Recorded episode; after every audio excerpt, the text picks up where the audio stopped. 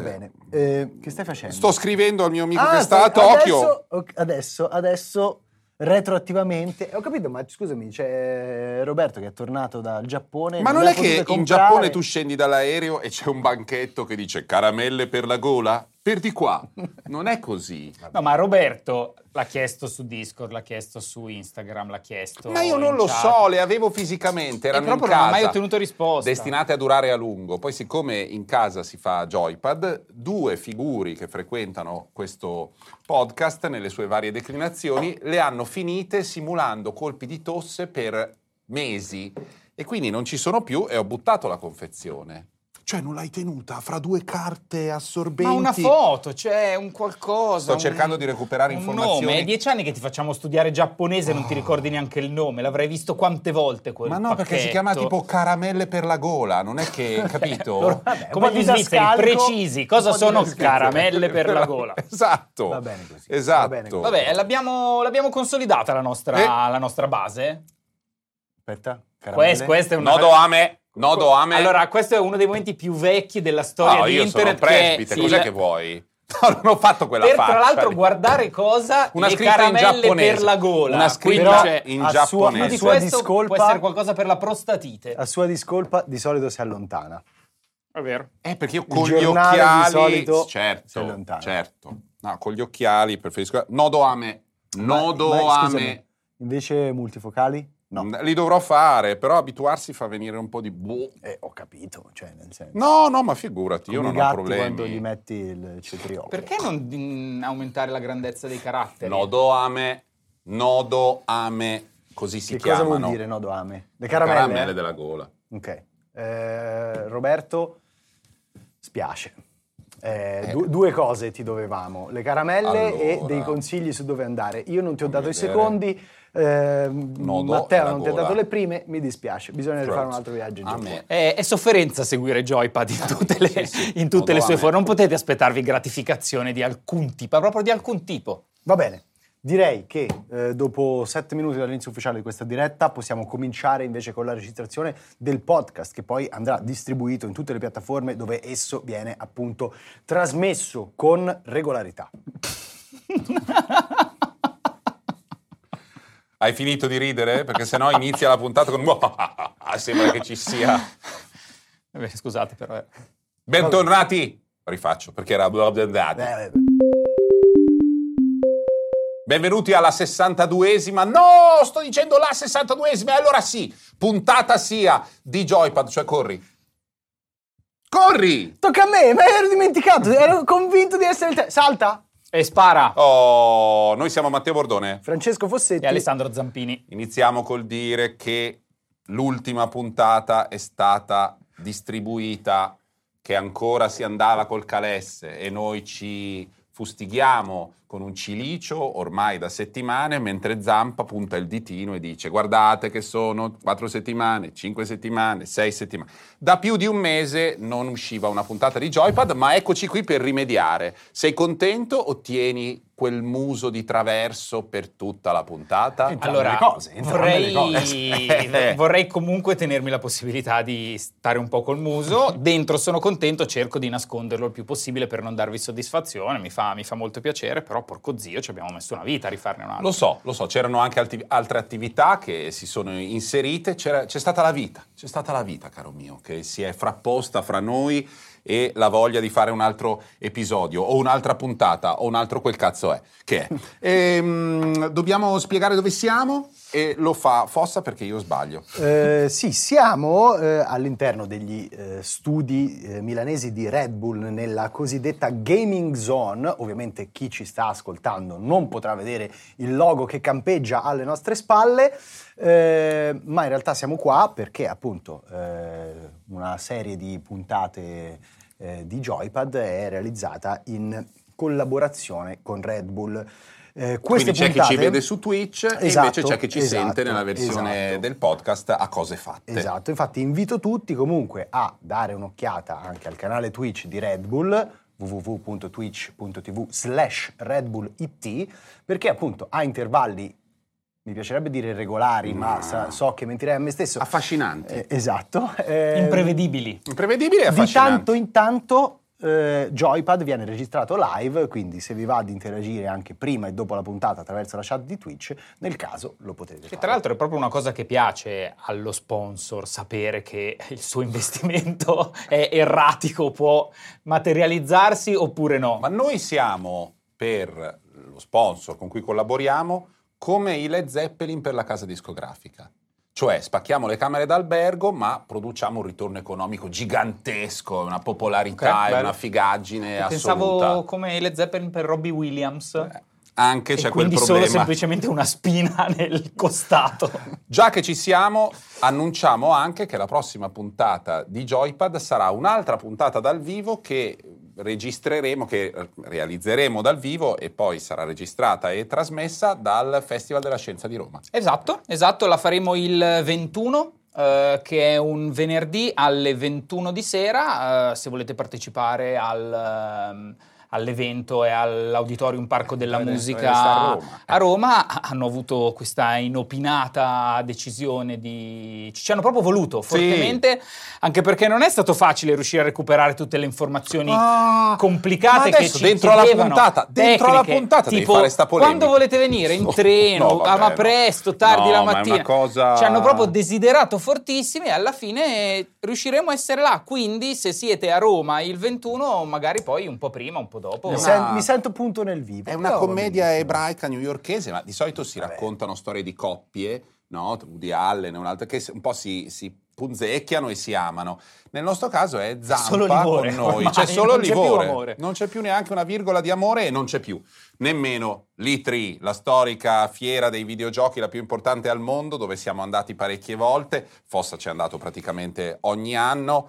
E No, no- dal, dal non- 2005. non, non c'è. Beh, vabbè, prima di iniziare ad andarci, nel, certo, non è che nel da- 95 è iniziata, quindi è perso i primi dieci Ho anni. prezzo i primi dieci anni. Voglio sapere com'è addirittura- andata, com'è andata, com'è successo. Ne abbiamo parlato, l'Itri bene. era in difficoltà, è arrivato il lockdown, ci sono stati mille problemi. Adesso a un certo punto hanno detto non si fa con un tweet.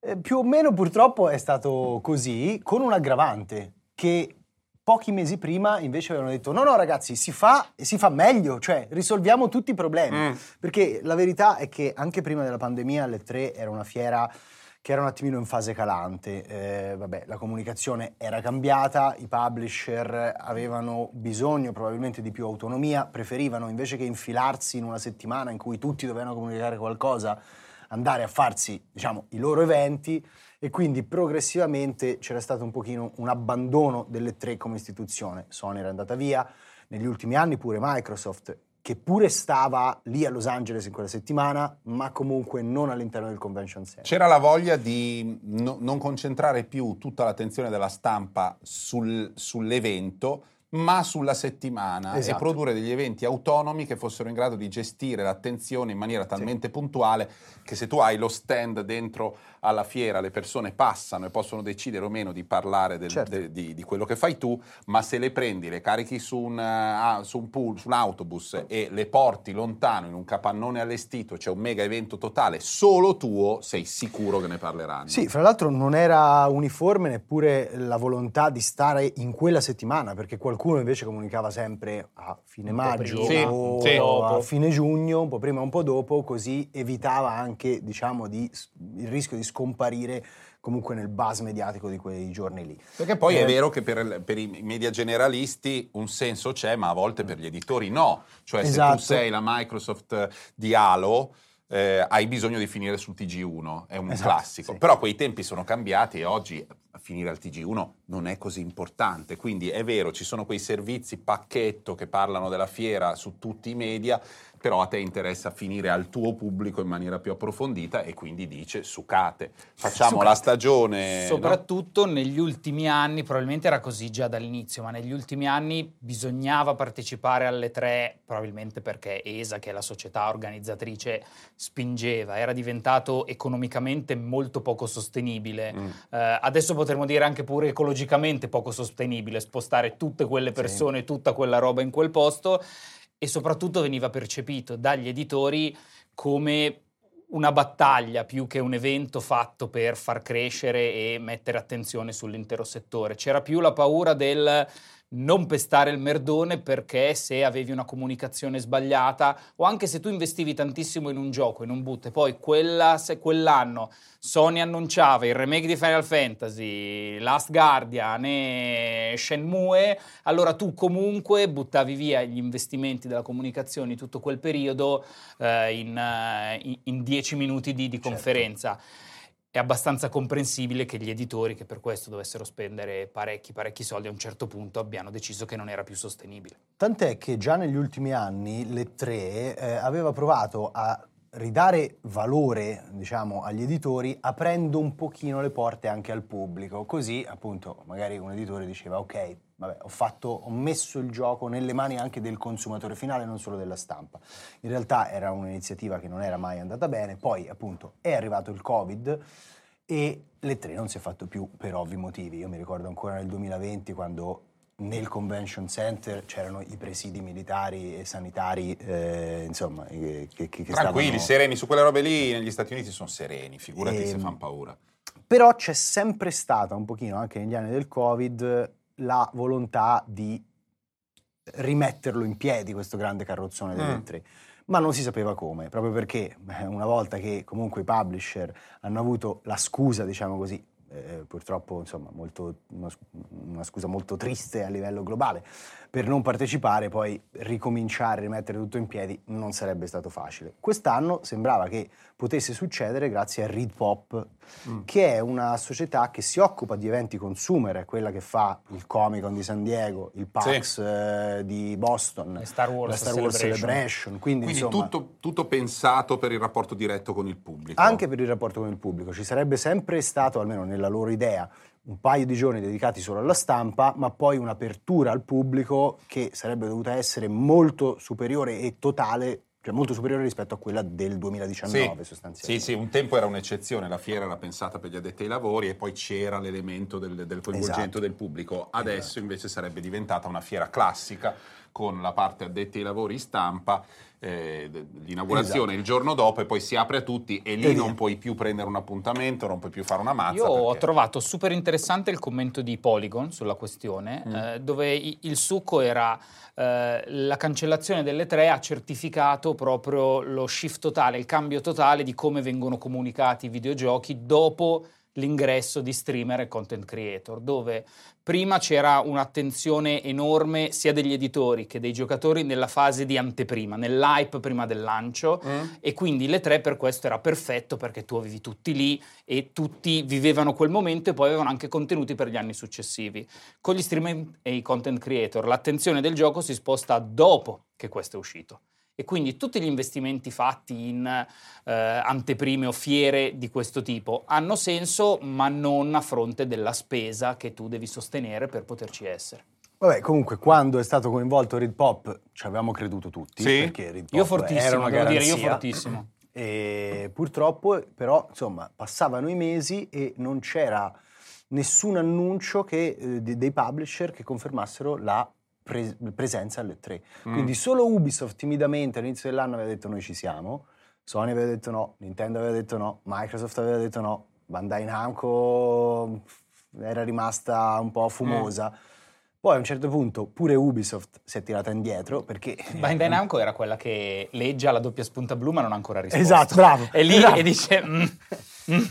E, quindi più passavano i mesi e più in realtà i dubbi su queste tre eh, diventavano concreti finché poi siamo arrivati a un punto di non ritorno. È chiaro che per i publisher, cioè eh, organizzare un evento del genere significa lavorare diversi mesi, quindi... Eh, a un certo punto arrivati a marzo... A un certo punto anche volendo non lo puoi proprio fare. Cosa puoi fare invece? Ce lo dice il, ehm, diciamo, il protagonista ormai lo possiamo dire ufficialmente, della comunicazione videoludica nel mondo occidentale, cioè Jeff Keighley, il canadese. Una persona dal tatto, da, da un tatto proprio encomiabile, Vabbè, ma delicatissimo, ma è business. Nel momento in cui si è detto non si fa più l'E3, Jeff Keighley, che nel frattempo era ai BAFTA, quindi, eh, giusto? Mi dicevi, sì, sì, era ai BAFTA, era la serata di premiazione dei BAFTA, quindi era... In... Era in un contesto di premiazioni simile, anche se più piccolo, anche cioè, con tradizione, con, con, ehm, con prestigio, ma più piccolo del, del, suo premio, i Game Awards. Quindi Jeff Keighley era lì e si sa che non si fa più ritri e lui comincia proprio, diciamo, con i trick e tracche a twittare e invece io faccio una figata. Cosa fa Jeff Keighley? nella settimana dell'E3? Allora, Jeff Keighley fa, eh, apre la sua Summer Game Fest. Mm. Eh, la Summer Game Fest è in realtà un evento che a livello digitale è esistito proprio durante gli anni, cioè è nato durante gli anni della pandemia e fino, ad, fino all'anno scorso è esistito solo in forma digitale, appunto. Già mm. l'anno scorso dopo la conferenza di apertura, che è un po' una conferenza in cui mh, diciamo, possono finire i titoli di vari publisher. È quella che dura di solito sei ore e mezza di sì. una noia improponibile. Infinita. Eh, dopo la conferenza d'apertura l'anno scorso aveva fatto due giorni di show floor, uno show floor organizzato molto più piccolino rispetto al convention center, eh, organizzato appunto da, da, da, Jeff con la presenza di molti titoli indie e pochissimi titoli invece alle spalle più larghe, però c'era per esempio Street Fighter 6 l'anno scorso, sì. insomma Sonic, qualcosa del genere. E quest'anno ripete, quindi ci sono due giorni di evento chiuso eh, al pubblico, quindi solo per la stampa, qual è il suo vantaggio? Che lo fa comunque in un contesto sicuramente molto meno attrezzato rispetto al convention center, ma anche con costi per i publisher molto inferiori. Quindi se da una parte, come diceva Zampa, entrare nel convention center eh, insomma, eh, prevedeva un investimento, certo, tempo e denaro. Tempo e denaro, di qua gli metti due postazioni, comunque un po' di stampa che gira a Los Angeles eh. in quei giorni c'è, è una cosa fatta in regime di sostenibilità, ben venga. Un tempo Devolver Digital, per esempio, era fuori dal convention center durante l'E3 perché sono mm. poverini. Mm. E sono tanto lodevoli, ma sono certo. poverini. Ma e non so evento... se fossero tanto poverini. Per me. No, all'epoca erano poverini. C'era Beh, il ultimi videogioco io... dei cazzi volanti. Scusa, adesso allora, dalla, sì, dentro c'era Nintendo. Ubisoft, Forse è la prima Microsoft. volta che l'hanno fatto. Io ricordo, era anche l'ultimo E3, quindi 2019. Comunque era già diventato il parcheggio di Devolver, cioè sì, c'era già sì. quel, tu, tu sapevi allora, che ci sarebbero stati lì, comunque l'allestimento otaku, era grosso, sì, avevano... Era un parcheggino, voglio Mi sembrava che... più una scelta, uh, mi sembrava l'avessero poi, poi non so se è uno spin del marketing, comunque deviata verso la scelta di Kotaku, di Devolver è che siamo qua ma non siamo qua. Allora, secondo me Inizialmente era nata come un'esigenza per, perché non avevano i soldi per certo. entrare nel convention center. Poi è diventata una scelta editoriale, cioè che esatto. caratterizzava pure il publisher. Siamo quelli che si mettono Siamo quelli indie che ti danno la salamella, vieni che c'è la birra bravo. sempre. Fra l'altro sì. mi raccontava eh, il mio collega Marco Mottura ehm, di una diatriba fra l'ESA e eh, Devolver di cui io non ricordavo, nel senso che il primo anno che la fecero loro si misero nel parcheggio che era sostanzialmente di fronte al convention center. Sì L'ESA noleggiò dei camion, dei bus e glieli mise davanti al parcheggio per non far vedere che c'era quell'allestimento e loro il giorno dopo noleggiarono una mongolfiera eh, me la ricordo, Devolver e la fecero sollevare ah, sul parcheggio. Ma tu pensa, ma contro i nerd n- nulla può, cioè soprattutto se, visto che Davide Golia è una storia vecchia, non far vedere che sei Golia, altrimenti tutti vogliono bene a Davide, eh, certo. cioè questo è evidente. Vabbè. Vabbè, quindi questo è quello che ci aspetta nella primavera del 2023, un Io evento. comunque vado. Tu vai da bravo, Jeff, poi bravo, racconterai, poi ci sarà ancora il gioco dei cazzi volanti, ma molto di più. Ma qual è quello dei cazzi volanti? Da Devolver Digital c'era un gioco c'era Non era quello che Genital volani. jousting, i cazzi sì, esatto, che si sì, autoincul... Sì, esatto. Vabbè. Oh, state ascoltando sempre Joypad, cioè corri. Salta, spara.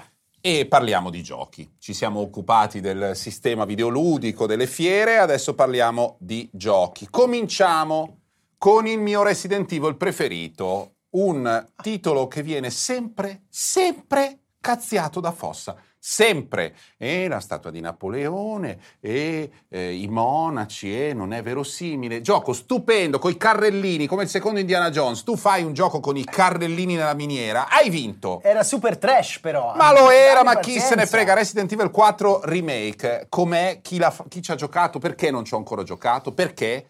Prego eh, Zampa, tocca Zampa. Zampa stavolta. Allora, io ci ho giocato poco, a dire il vero, perché l'ho trovato di una difficoltà estrema, ma mi rendo conto che eh, Io non sono mai stato un bravo giocatore. Quando lo feci all'uscita, sarà stato 15 anni fa? Probabilmente Ehm, sì. Io sul Cube l'avevo fatto. Sì, esatto, Sì, era sì, GameCube, no, ma- ma forse una roba un simile. più. eh. Sì, Eh, sì. Comunque, ero riuscito, me lo ricordo impegnativo, ma 18 non estremamente fa, sì. difficile. Io in questa ci ho provato a difficoltà normale, ma alla prima area, cioè la prima volta dove 18. si apre un pochino e tu devi andare a uccidere gli zombie, sono morto male quattro volte, ho messo il livello facilissimo e sono andato avanti. Mm. Ehm, è mm, un remake che segue la, la strada che in parte ha proprio segnato Capcom dei remake dei suoi giochi di Resident Evil dove li riprendono e li ricostruiscono eh, per renderli molto più attuali, non ricostruendo solo la parte tecnica e grafica, ma anche adattandone eh, meccaniche di gioco, semplificandole, eh, snellendo la storia dove serve, aggiungendo cose per inventario, le robe un po' più tecniche. Eh, questo, l'impatto visivo è un po' meno forte rispetto ad esempio a Resident Evil 2, che invece era stato un gioco nuovo e da zero, perché il gioco è più recente. Eh, è comunque un gioco che ha segnato un prima e un dopo Resident Evil 4 quando uscì, perché eh, a parte il portare la serie a un livello diverso, molto più caricato, un po' più macchietta, con le robe sempre più esagerate, per i videogiochi in generale, quello che ha di fatto sdoganato l'inquadratura con la telecamera sulla spalla, un Mm. certo modo di raccontare le Sì, cose, sì. un certo tipo di fare eh, i giochi d'azione, è un gioco proprio importante. Sì. E questo remake, secondo me, gli rende abbastanza giustizia. La ragione per cui andiamo nella Spagna profonda a cercare la figlia del presidente degli Stati Uniti che è stata rapita da un'accolita di mostri orrendi mescolati con dei preti satanici. Tutta questa cosa è cambiata, no? È rimasta. No, ma No, certo no, che è no, rimasta. Quello è bellissimo perché No, il no, presupposto narrativo è completamente frutto di A un caso. lancio di dadi totale. Sì, sì. Poteva essere nelle Fiandre o in Spagna. Hanno tirato un dado da 20 e è uscito così. La figlia del presidente, così, che per qualche motivo è stata rapita in un villaggio in Spagna. Lei è andata in Spagna,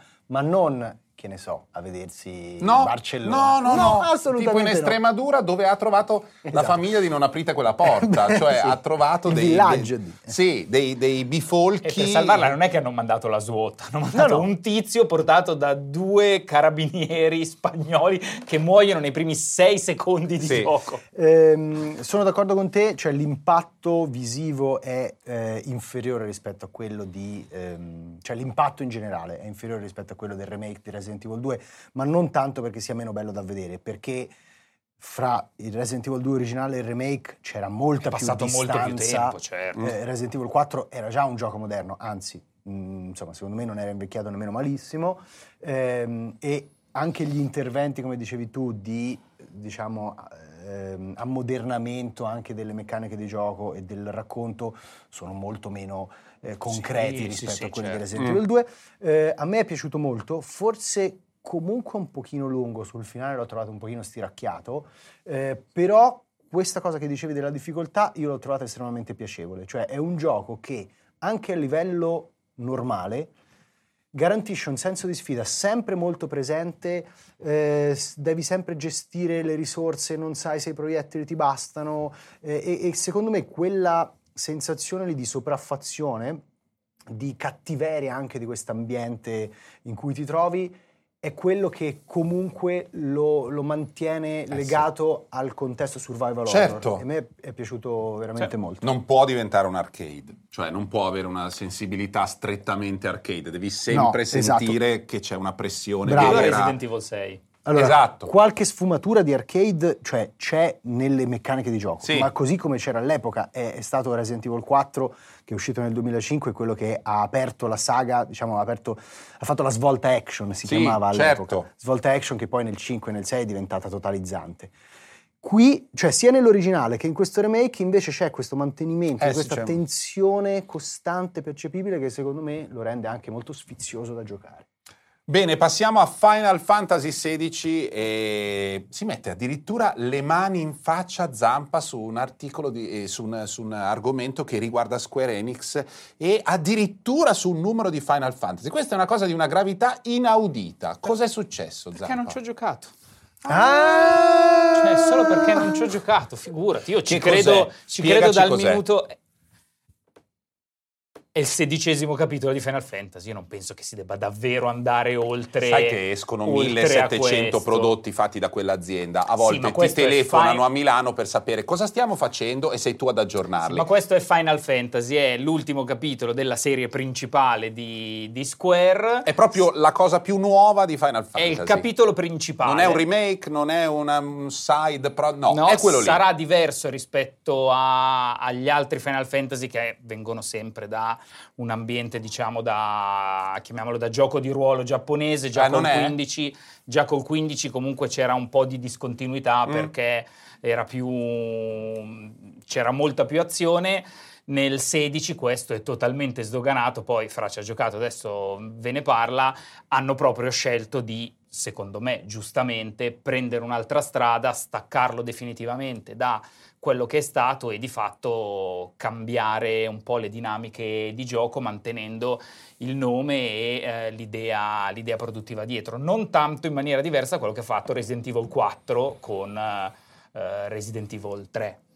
Sì. E ehm, ultimissima cosa, ma proprio perché ci tengo, è un gioco sviluppato da Naoki Yoshida, che è un mio personale proprio pallino idolo che seguo sempre, che è uno degli sviluppatori probabilmente più talentuosi che in questo momento ci sono in Square Enix, ma in generale nel mondo, nel- nel mondo dello sviluppo giapponese, è quello che prese quella montagna di letame che fu il primo Final Fantasy XIV e lo trasformò nel gioco che adesso è quello che ha guadagnato più soldi per conto di, di Square Enix. ma lo possiamo storia. anche dire, forse, l'ha trasformato in quello che oggi è, È il miglior Final miglior- Fantasy possibile.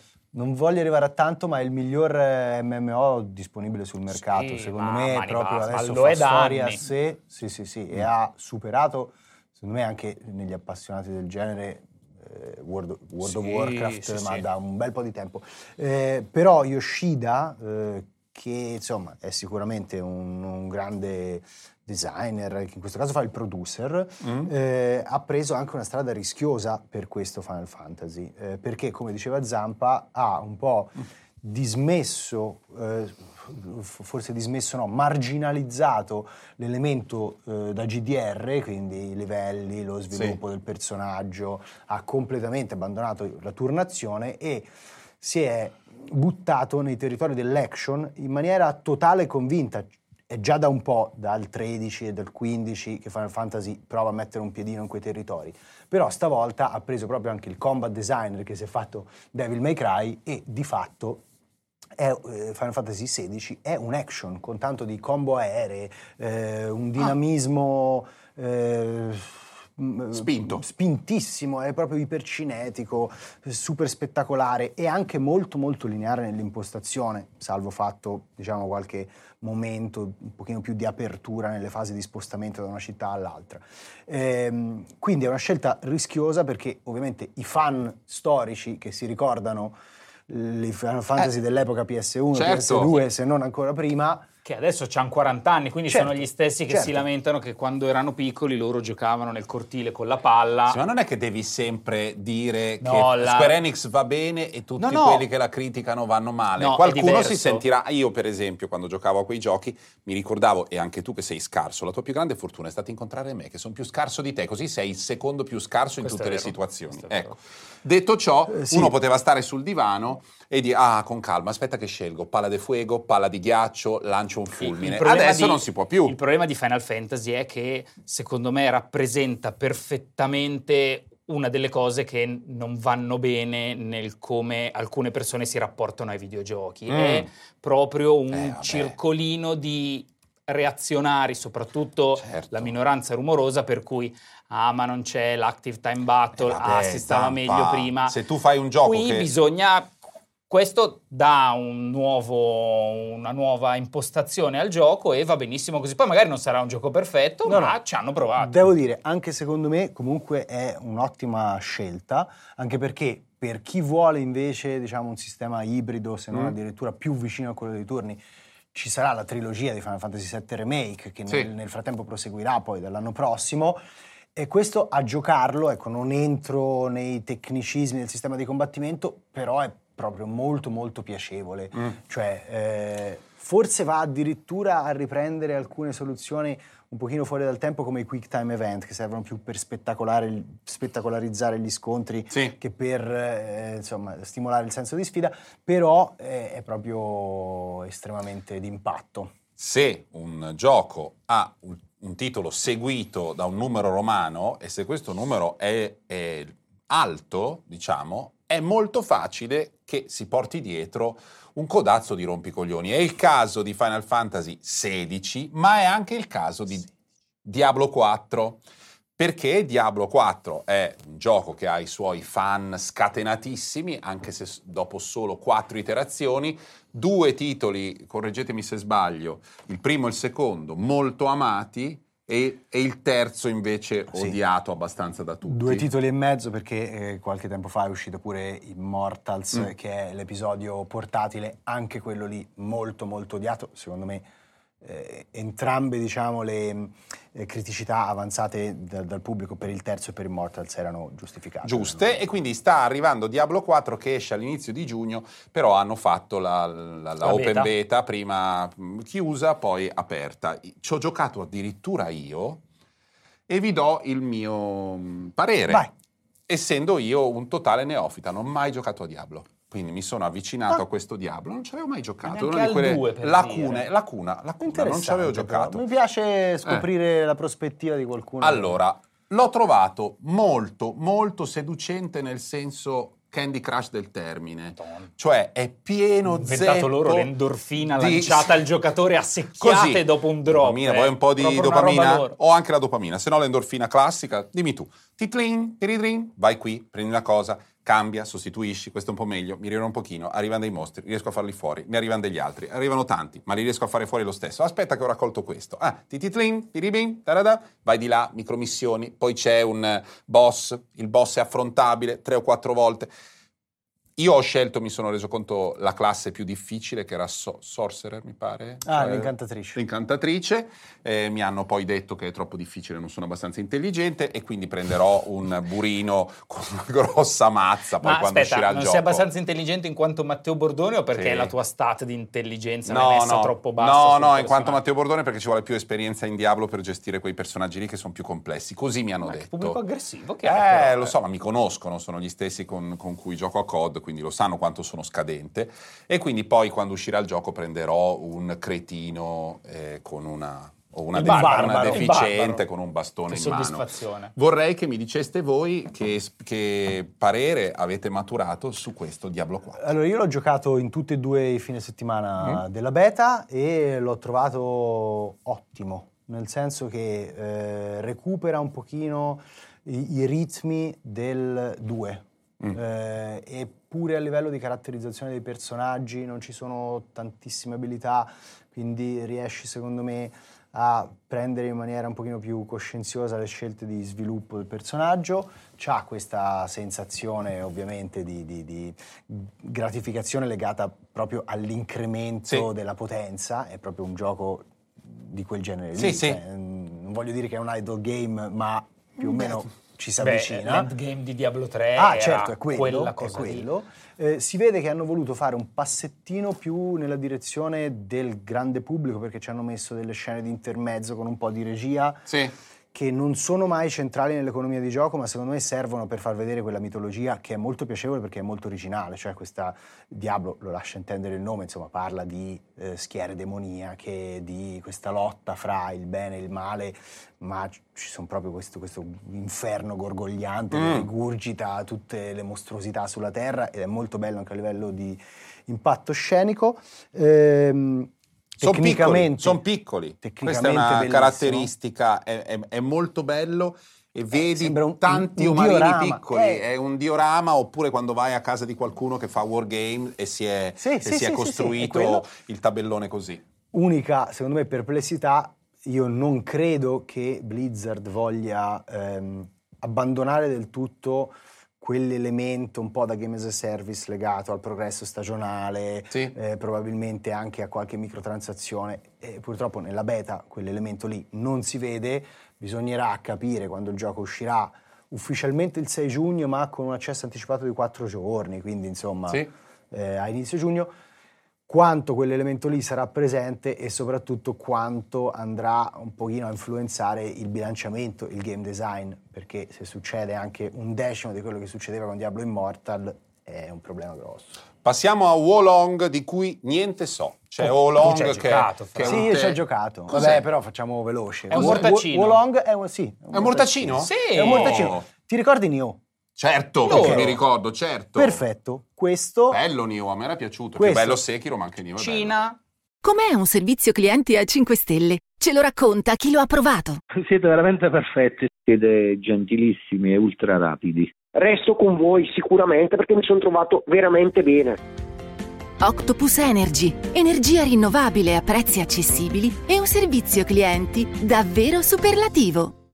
Eh, Allora, Nioh stava un pochino, eh, cioè si rapportava con i Souls Sì. più che con Sekiro. Questo si rapporta proprio con Sekiro. Ah, quindi Cioè, mi piace ancora di più. È l'equivalente, eh, cioè sta a Sekiro come Nioh stava ai, ai Ai Dark Souls. Souls. Bello. Fatto sostanzialmente, sì, da Tecmo Koei o Siamo per caso nel Giappone premoderno? No, No? siamo in Ah, Cina. Cina. Oh! Siamo in Cina con una mitologia che è fortemente cinese, anche insomma con questi eh, eroi mitologici dei tre regni, insomma che saltano fuori sempre nei Dynasty Warriors e in tutti i titoli che, che vanno a recuperare un pochino la mitologia cinese. Le riunioni del Eh, partito, i gasdotti, la Russia, quel mon- quella Sì, Cina quello, lì. quella Cina tradizionale lì. non è un gran gioco a livello estetico, non è super ispirato a livello di ehm, eh, strutturazione delle mappe, di, Sì. di- di, mm, level design, però comunque secondo me si lascia giocare piacevolmente. Si lascia morire. Io Si ho lascia letto morire? molto, cioè un- quasi un consenso sul eh, sistema di combattimento Bellissimo. che è proprio fa- fatto bene, piaciuto, un'evoluzione appunto di quello di Sekiro, ma che lo rende più, più che bello un- da giocare. Più che un'evoluzione, secondo me è un, un percorso laterale a quello di Sekiro, cioè degli elementi di continuità con questo- questa necessità di deflettere i colpi nemici, quindi di- è molto basato sul tempismo, sul Sì. timing di risposta agli fuori dalla attacchi. nostra portata, Matteo. Guarda che io l'ho Totalmente fuori eh. dalla nostra Te lo portata. voglio dire, te lo ricordo, però mi ero mollato, ero disperato, quindi ero Probabilmente è un titolo che eh, dal punto di vista della storia, dell'immaginario dei personaggi e della grafica ti scivola un pochino addosso. Sì. Mm, l'hai fi- lo finisci e fra due anni secondo me ce ne siamo un pochino dimenticati da- su quel fronte, ma invece il sistema di combattimento ha proprio un bel tiro, cioè è proprio ben ritmato, secondo me Questo blocco rischia di provare. durare settimane, quindi chiedo a Zampa un eh, commento su Destiny Lightfall. Sarò brevissimo, eh, questo è proprio un commento di pancia, non Mm. ho le capacità per dirti se è un'espansione bella o brutta perché c'è proprio un carico dell'essere ritornato a giocare a Destiny con una certa costanza e con i tapiri sputafuoco che me lo rende comunque uno dei passatempi più piacevoli che io abbia fatto negli ultimi Eh, dieci anni. Io ci ho giocato poco, ma L'espansione, sono guarda, tornato. ti posso dire che aggiunge una classe, eh, aggiunge il solito carico di armi, cose da fare, mette un po' d'ordine in un caos che è stato quello dell'evoluzione delle armature, gestione delle armi, Sì. che non è adesso per niente semplice, quindi immagina cosa doveva essere la scorsa Io nel espansione. deposito un sacco di armi gialle del passato, non so cosa Posso farne. dire, questo lo posso dire, che la storia è forse una delle meno ispirate, No. peggio raccontate No, è- della è storia impressionante, dei. Destiny, che già aveva un, un livello parecchio Aspetta, basso. No, la, la- scusate, lo stile. Ma lo, no, stile lo stile, l'estetica di questi nuovi ehm, insomma, Abita- personaggi. abitanti di, di lassù. Sono Silver Surfer che sbattono contro Night City di Cyberpunk. Sì, Ma con una, magari, punta, con una punta di quel gioco da tavola di, eh, come si chiama? Quello dove, dove devi eh, indovinarti- indovinare una storia partendo da delle illustrazioni. Dixit. Dixit. Dixit. C'è qualcosa addirittura di Dixit, un po' fantasy pittorica, No, fatta poi male. È una roba che li guardi e dici, amici, ma voi avevate costruito dei personaggi che almeno avevano questo vantaggio, erano belli, erano coerenti, un po' squadratoni, ma ci piacevano. Adesso sembra di essere al bar con Teomondo Scrofalo No, e Bianco poi Spruzzato, ma cos'è sta roba? Quella fantascienza sembrano le ambientazioni, asset stock presi da Shutterstock all'abbonamento base, Sì, totalmente, sì. totalmente anonimi. In ogni caso, è tutto vero, però poi prendi, inizi a sparare. Eh, no, capito, vabbè. però, Va. però non gli si può perdonare. Eh, ogni volta questa Bungie con sta roba Cioè, che allora, gli headshot è più vero. belli. Gli headshot sono i più belli, vero, anch'io io però sono tornato, la scorsa espansione l'avevo giocata molto poco, quindi ho anche una serie di contenuti che dovevo recuperare da allora che mi hanno lasciato assolutamente, cioè, piegato in due. Ma tu lo sai che mo adesso Xura è una specie di cavallo spaziale cosmico che ti dà le missioni e le quest. Ma non è per dire, è proprio un cavallo, vai là e lo puoi far nitrire, gli puoi dare la No, carota. no, ma guarda- Io te lo giuro, e poi ti dà degli engrammi, il cavallo che ti dà degli engrammi, non, non c'è alcuna ragione. Il Dove problema- questi ingrammi del Ma tu lo sappiamo entrambi, però viene fuori da lì. Ragazzi, il game as a service tende, tende a somigliare nella sua esistenza a una grande rotonda di provincia che all'inizio sembra anche bella, ci vanno in pochi, e poi nel corso degli anni c'è il paradiso della scarpa, tutto per il fai da te, diventa una merda. No, c'è proprio- questo rischio, cioè bisogna man mano che avanza la vita del, del gioco fatto in questo modo, sfrondare, perché se non sfrondi è tutto ad aggiungere e effettivamente io non giocavo da un po', sono anch'io stato soddisfatto perché poi le meccaniche di gioco sono belle, ma la sensazione di essere finiti in un bordello gestito male, devi andare all'ufficio al secondo piano, eh lì purtroppo è in ferie la collega, cioè Però è la grande roba che- forza del nostro clan è che c'è sempre qualcuno Certo. che ci porta a spalla. Quindi Certo. noi entriamo lì Zampa, e diciamo: però privatamente. Gabri, Marco, cosa dobbiamo fare? E loro dicono: Ok, entra nel fire team, adesso facciamo questo, facciamo quello. E tu sei bello lì, sereno, Sì, sì, fai infatti- cose. Ultimissima di questo blocco, proprio mh, come dicono ne- nei- nelle rubriche del TG2, in un tweet. In un tweet. Com'è sto film di Super Mario? Perché io ho letto da qualche Mamma parte. mia!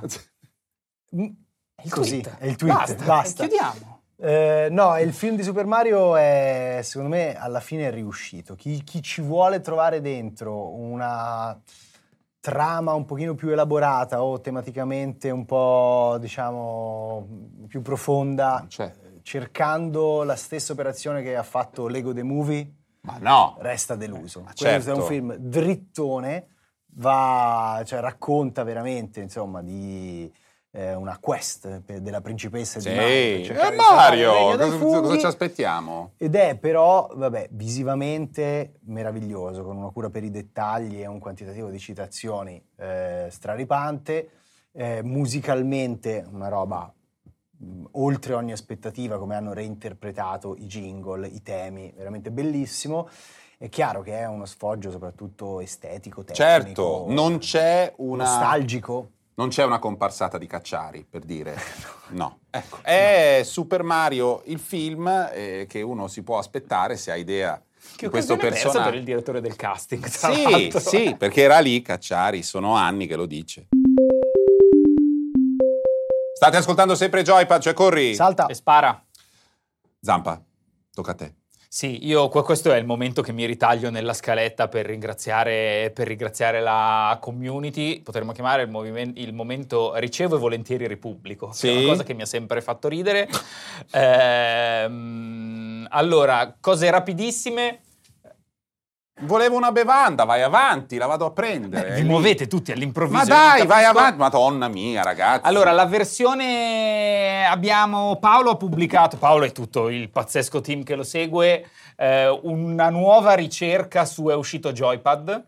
Adesso c'è anche la compilazione automatica del- dell'argomento, quindi tu inizi a scrivere qualcosa e lui ti dà tutti i giochi possibili che ci possono essere. Io non credo che ci sia un solo podcast al mondo che abbia No, eh, un'indicizzazione di questo. Rispieghiamo per chi non fosse, sono quasi tutti ascoltatori abbastanza affezionati, cosa che ci rende molto felici, però per chi non fosse affezionato, nella nostra comunità ci sono dei nerdissimi che a un certo punto hanno deciso di costruire un sito di supporto con un database aggiornatissimo che funziona perfettamente, che permette di seguire tutto quello che abbiamo fatto. Alcune delle nostre puntate, siamo alla 62, sono molto, scusate, sì, 62, sono molto datate e quindi non esiste un vero interesse, ma il nerd tassonomico se ne frega se vorrà andare a risentire il nostro parere su un gioco di tre anni fa. Vuole però sapere dov'è, in che puntata dire, e... Metti e be- uno Star Citizen a caso, guarda, guarda Io- cosa viene fuori. Sì, posso dirvi che mentre voi parlavate, eh, sono, ho fatto l'accesso a è uscito joypad.it, è eh, ovviamente senza l'accento. E, e ho avuto un piccolo colpo al cuore perché comunque la prima cosa che compare è no, non è uscito, l'ultimo episodio risale a 40 giorni fa. Eh, Ha Vabbè, lui, eh. vabbè, Ha ma quello lui. lì è un aspetto della questione. La detto parte lui. importante è quanto siamo sostenuti dal punto di vista informatico e nerdistico, cioè quanto è bello il sito e tutto funziona, ma è Cioè, una roba stupenda. Pensa comunque che la prima volta che è stato citato Star Citizen è stato l'episodio numero 4 Vedi? del 31 gennaio del 2020 addirittura. Vedi? Vedi? Così funziona. Vogliamo parlare anche. Allora, questa comunità ha agito eh, per conto proprio, chiedendoci ovviamente il permesso, eccetera. Eravamo felicissimi. E, e poi si è tutta un po' coagulata, Aggregata. aggregata, intorno al nostro, al nostro server, Discord. eh, al nostro server, Server Discord. eh, Discord è probabilmente Discord come i canali Telegram, i, i gruppi WhatsApp strutturati in un certo modo, è l'improbabile evoluzione dei social in micro community dove Sì. tu ehm, sai già un po' chi c'è e non devi, diciamo, pubblicare qualcosa di tuo che incidentalmente è anche quello che facevamo noi su internet 20-25 anni fa, perché Discord adesso è né più né meno che un forum eh, diviso in thread con un sistema di chat, Sì. di chat vocale. Bello, un luogo in cui mi piacerebbe molto. Ti piace molto stare? Sì, sì, sì, sì, devo E dire che esiste è anche un thread sul fatto che. Ecco, mi è caduto Non hai il- scritto. E comunque, in ogni caso, il nostro server Discord non si parla solo di Joypad. Dicevo, esiste anche un thread sul fatto parte- che lui non c'è mai. Esatto, d'altra parte quando fai un episodio ogni sei settimane... Oh, mamma mia, ragazzi, puoi la parlare, noia. Puoi parlare solo di questo, si parla di tante cose, per esempio... eh, una settimana fa abbiamo fatto la prima sessione introduttiva di The Genesis, che è un gioco di ruolo carta e penna. Adesso riusciamo a creare due gruppi diversi che faranno due campagne one shot da un master e poi se ci prende bene proseguiremo ancora in questo, tutto autogestito, auto-organizzato. Devo dire che è un bel posto di internet, è diventato un bel posto di internet. Bene, per i nerdissimi, per chi vuole approfondire l'esperienza di Joypad di ascoltatore, eh, se, se nei minuti che sono appena trascorsi avete proprio avuto quella sensazione, ma voglio esserci anch'io, probabilmente ci siete già o siete pazzi, andateci. Di per- sicuro non siete Francesco. No, Quello- Francesco, quello lo giusto, ma possiamo- è giusto così. lo possiamo è dire. giusto così. Ma A questo que- weekend entro, eh. Boh, figurati. Ti giuro, colgo l'occasione punto delle vacanze pasquali. Abbiamo delle notizie, abbiamo delle notizie nella lunga fase di sviluppo del gioco che ormai, diciamolo, si è conquistato una fettina del cuore nostro e di tutti gli ascoltatori di Joypad, cioè il gioco che cerca di riunire come l'anello del noto signore tutti gli altri giochi di esplorazione spaziale e di rappresentare una pietra miliare nella storia dei videogiochi. Dico, questo gioco eh, ha, ha avuto un piccolo intoppo e quindi c'è stato un aggiornamento eh, che si è portato dietro insomma qualche giorno di problemi, poi si è risolto il tutto e quindi lo sviluppo di questo grande titolo è ripartito con il ritmo che conosciamo ormai da parecchi anni. E a questo proposito mi sento di voler chiedere ancora una volta, per l'ennesima volta, a Zampa, il gioco che ha raccolto 550 milioni di dollari degli utenti promettendo loro che presto avrebbero giocato a una simulazione spaziale capace di dare loro la possibilità di essere dei mercanti, dei parlamentari, dei guerrieri, qualunque persona volessero essere in uno spazio sterminato. Cioè, Star Citizen è uscito?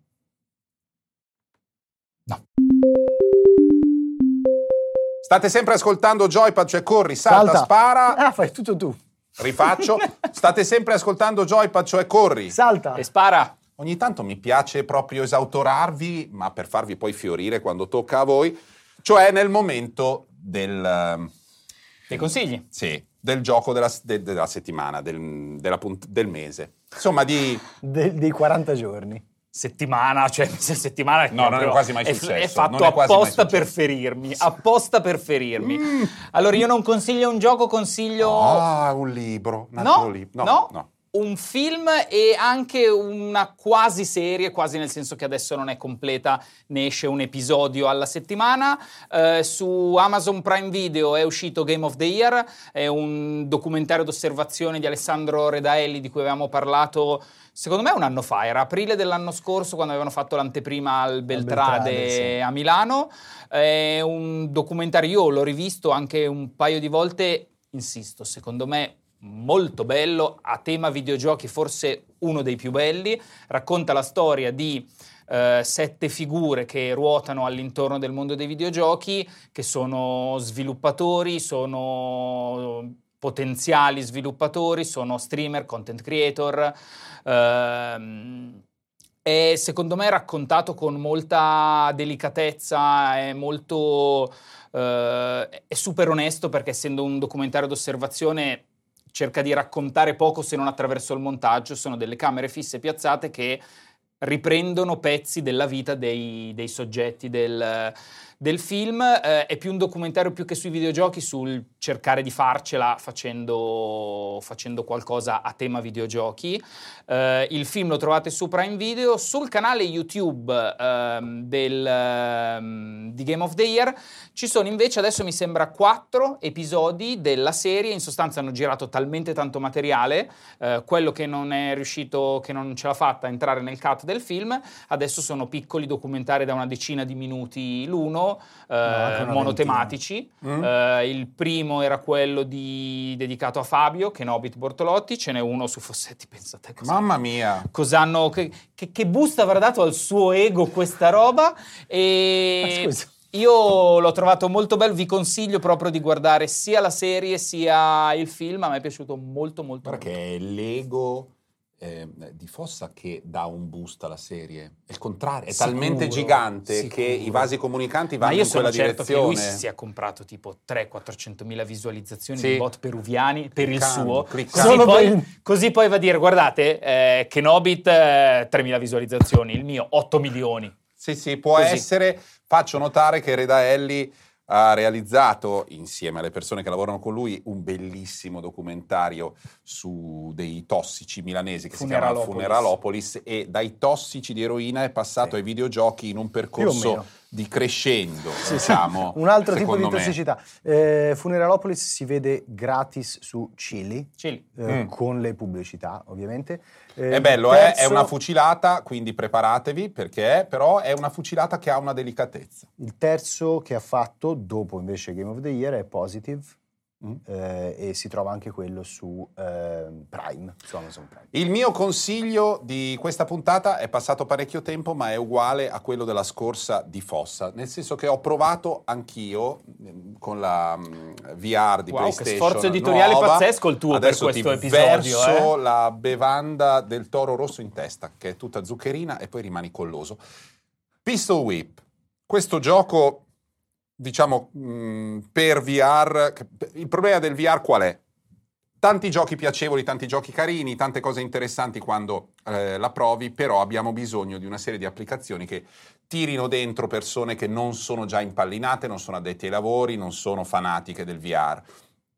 Un tempo non si poteva neanche pensare tutto questo perché ehm, l'attrezzatura ti isolava dal resto del mondo, era molto complesso. Oggi è più gestibile. Io ho fatto la prova, mi sono preso Pistol Whip, ci ho giocato e poi ho detto secondo me tiro in mezzo la gente e in serate in cui avevo amici ho tirato in mezzo amici e fidanzata negatissimi con i videogiochi se hanno il pad e sono impazziti tutti. Li vedevo che si toglievano il caschetto per togliere la felpa perché sudavano, perché Pistol Whip è fisicamente molto dinamico, ci si abbassa, ci si alza, si salta, ci si muove. eh. E, mm, eh, li ho visti sinceramente presi bene. Ci vuole una manciata di titoli così, secondo me, Sì. più che una sola killer application. Sì. E questo è sicuramente, per ora, la cosa più bella che abbia visto in termini di coinvolgimento. Quindi, se avete il- la nuova iterazione del VR di PlayStation, secondo me è irrinunciabile. Beat Saber tu l'hai mai giocato? No, quello con le spade laser sempre eh, ti muovi Mm. a tempo di musica e devi tagliare dei cubi che ti vengono Io su incontro Oculus eh, questi Purtroppo, due, cioè, esatto, ancora non c'è su PlayStation VR 2, appena esce Bomba. stesso livello di coinvolgimento e follia, automatismo eh, e voglia questo- di muoversi, di saltare Sì. sono forse fondamentali. Poi ci sarà tutto uno sviluppo invece di un mondo di esplorazioni più lente, quello che vogliamo, ma per quante sono le eh, VR installate, quanto costano i giochi, queste esperienze che vanno un po' più verso ehm, la sala giochi del Luna Park e i cabinatoni, le cose straordinarie con tante periferiche, secondo me hanno spazio nel futuro del VR.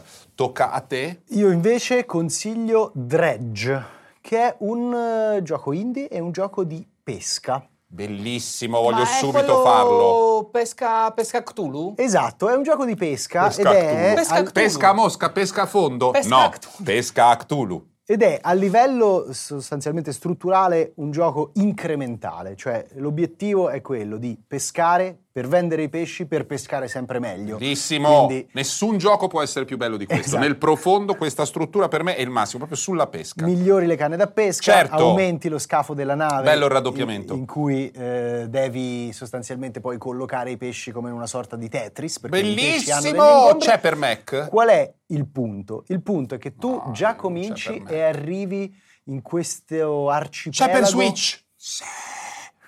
Scusa. Mi fai finire? Vai, vai, vai. devi continuare vai, a insultare per vai. Ma è un gioco di pesca incrementale con i Poi mostri. io dico una roba su Final Fantasy e vengo travolto. Ma io cambio credi- sempre, tu sei sempre Square Enix. solo sei- pesca tu. Dicevo, eh, arrivi in questo arcipelago con questa atmosfera sospesa Mm. eh, in cui c'è questa sorta di rapporto un po' malato e, con gli abissi Mm?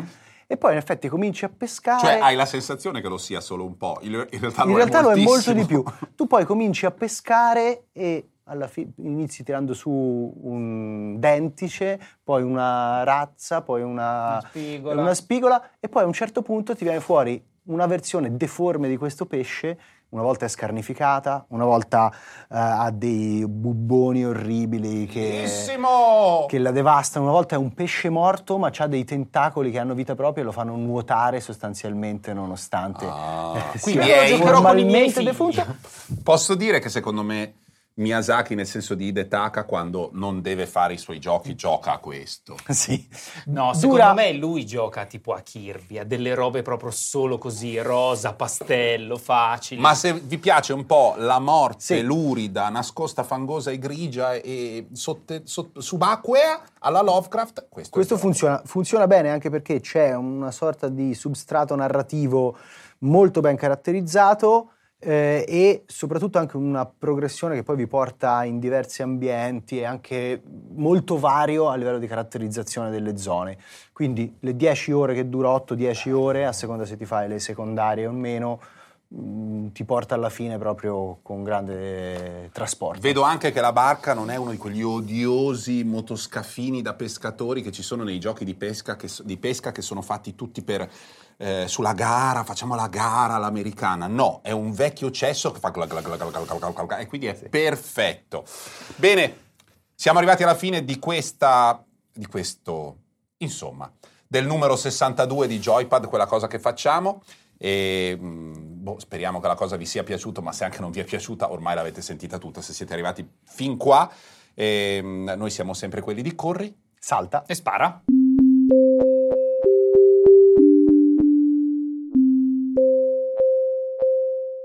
Ascolta Le Onorate, Donne dentro e contro l'andrangheta, un podcast del Post di Stefano Nazzi e Anna Sergi, realizzato in collaborazione con Disney Plus in occasione dell'uscita della serie The Good Mothers.